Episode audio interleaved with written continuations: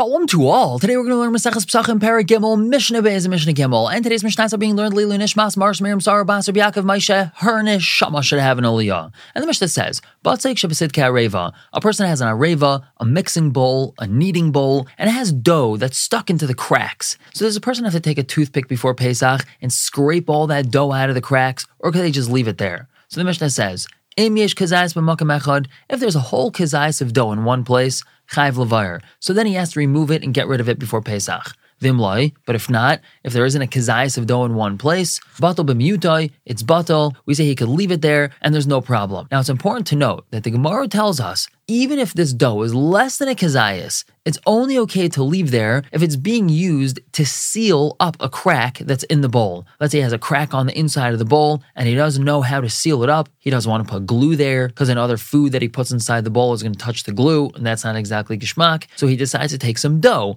takes the dough, presses it into the crack, it seals it up, and then dough becomes hard and that's kind of like glue. So then if it's less than a kazayas, it's okay, he can leave it there. But if this dough over here is not being used to seal up a crack. It just happened to have gotten stuck in the crack, but it's not meant to be there. So then he has to remove it even if it's less than a kazayas, because we're afraid he's going to end up taking out on Pesach. The Mishnah continues, the same thing is in regards to Toma. Let's say he has a piece of dough on his bowl or in a crack in his bowl, and then a dead sheretz fell onto that piece of dough. So in makbid olav, if he's makbid on that piece of dough, meaning it's not there to seal up a crack, and he's probably eventually scrape it out of the bowl, so then it's considered a chatzitza it's considered a separation in between this dead sheretz and his bowl. Now it's like the dead sheretz touched the piece of dough and not the bowl, so the bowl's not tame. However, if he wants that piece of dough there because he wants it to seal up the crack, so then, Hareu Kareva, it's treated just like the bowl itself, and even though the sheretz never touched the bowl, it only touched the dough,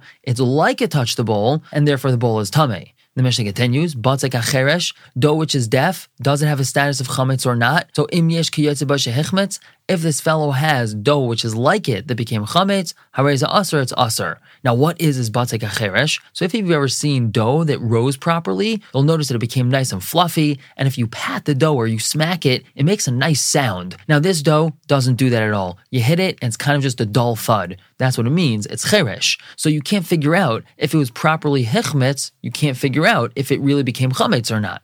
So that's what the Mishnah told us that if he had made a dough at the same time as this one, and the other dough rose properly, so you could assume that this one also became chametz, and therefore would be aser. And now moving on to Mishnah Gimel, we have to have a little bit of an introduction. We have a fellow, really in this Mishnah, we're talking about a woman who's making matzah on Pesach. Now that might sound funny because we don't know anyone that makes matzah on Pesach, but back in the day it was fairly regular. They'd make matzah on Pesach. Imagine nice, fresh, crunchy matzah. And this woman's making the matzah not on Chol Hamoed, but she's making the matzah on Yontef. And we know that's not a problem because we know we're allowed to bake on Yontef if it's Litzairech, if it's for Yantif, so she's baking matzah. Now, what does she do regarding challah? Remember, challah is the piece that has to be separated from the dough and given to the kayin. So on Pesach, what does she do? She separates a piece of dough as challah, she bakes it quickly so that it doesn't become chametz, and then she gives that baked matzah to a kayin. But now we run into an issue. Let's say this dough became tame. So now the whole story changes. She can't separate a piece of dough and bake it and then give it to the kayin because the kayin can't eat it. It's tame. And as we just said before, the only type of baking that's allowed to be done on Yontif is baking that's letzarech, if it's for Yontif itself. But this is not for Yontif because no one can eat it. So she can't bake this piece of dough. Now she can't separate the challah and burn it right away because this challah has the din of kudshim and we're not allowed to burn kudshim on Yontif. And she also can't separate the dough and leave it till matzah Yontif and burn it then because in the interim, in that amount of time that she's waiting until motzei Yantif, it's going to become chametz, and now she owns chametz. So what's she supposed to do? So that's where our Mishnah starts out. Case on. How's a woman supposed to separate challah from a dough that's tame on yontev? So Rabbi Eliezer, Rabbi Eliezer says,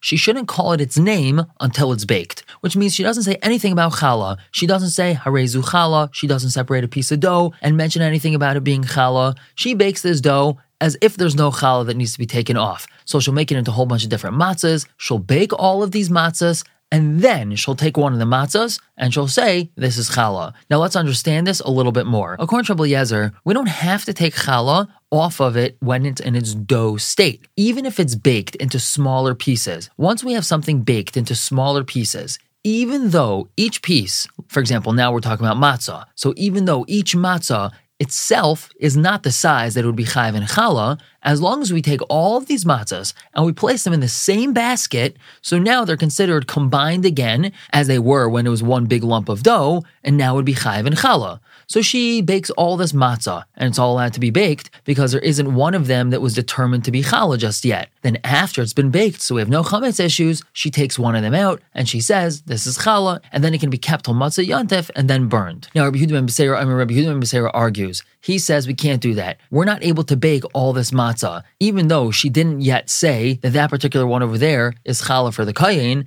Still, since one of them is going to be challah for the kayin, whichever one that is, it's not allowed to be baked. So again, we're going to be running into issues of baking something on Yantif that's not allowed to be baked. So Yehuda ben says, what do we do? Tatel b'tzainin. She should put it in cold water, which means she has her dough, she's kneading it. Before she bakes the matzahs, she takes off a piece of dough and she says, Harezu challah, this is challah, and she puts it in a bowl of cold water cold water is going to prevent it from becoming chametz. So now she doesn't have the chametz issue anymore. She's not running into the issue of baking something on yontif that's not allowed to be baked because that piece which is challah is not being baked, and there's no chametz issues either because it's in a bowl of cold water.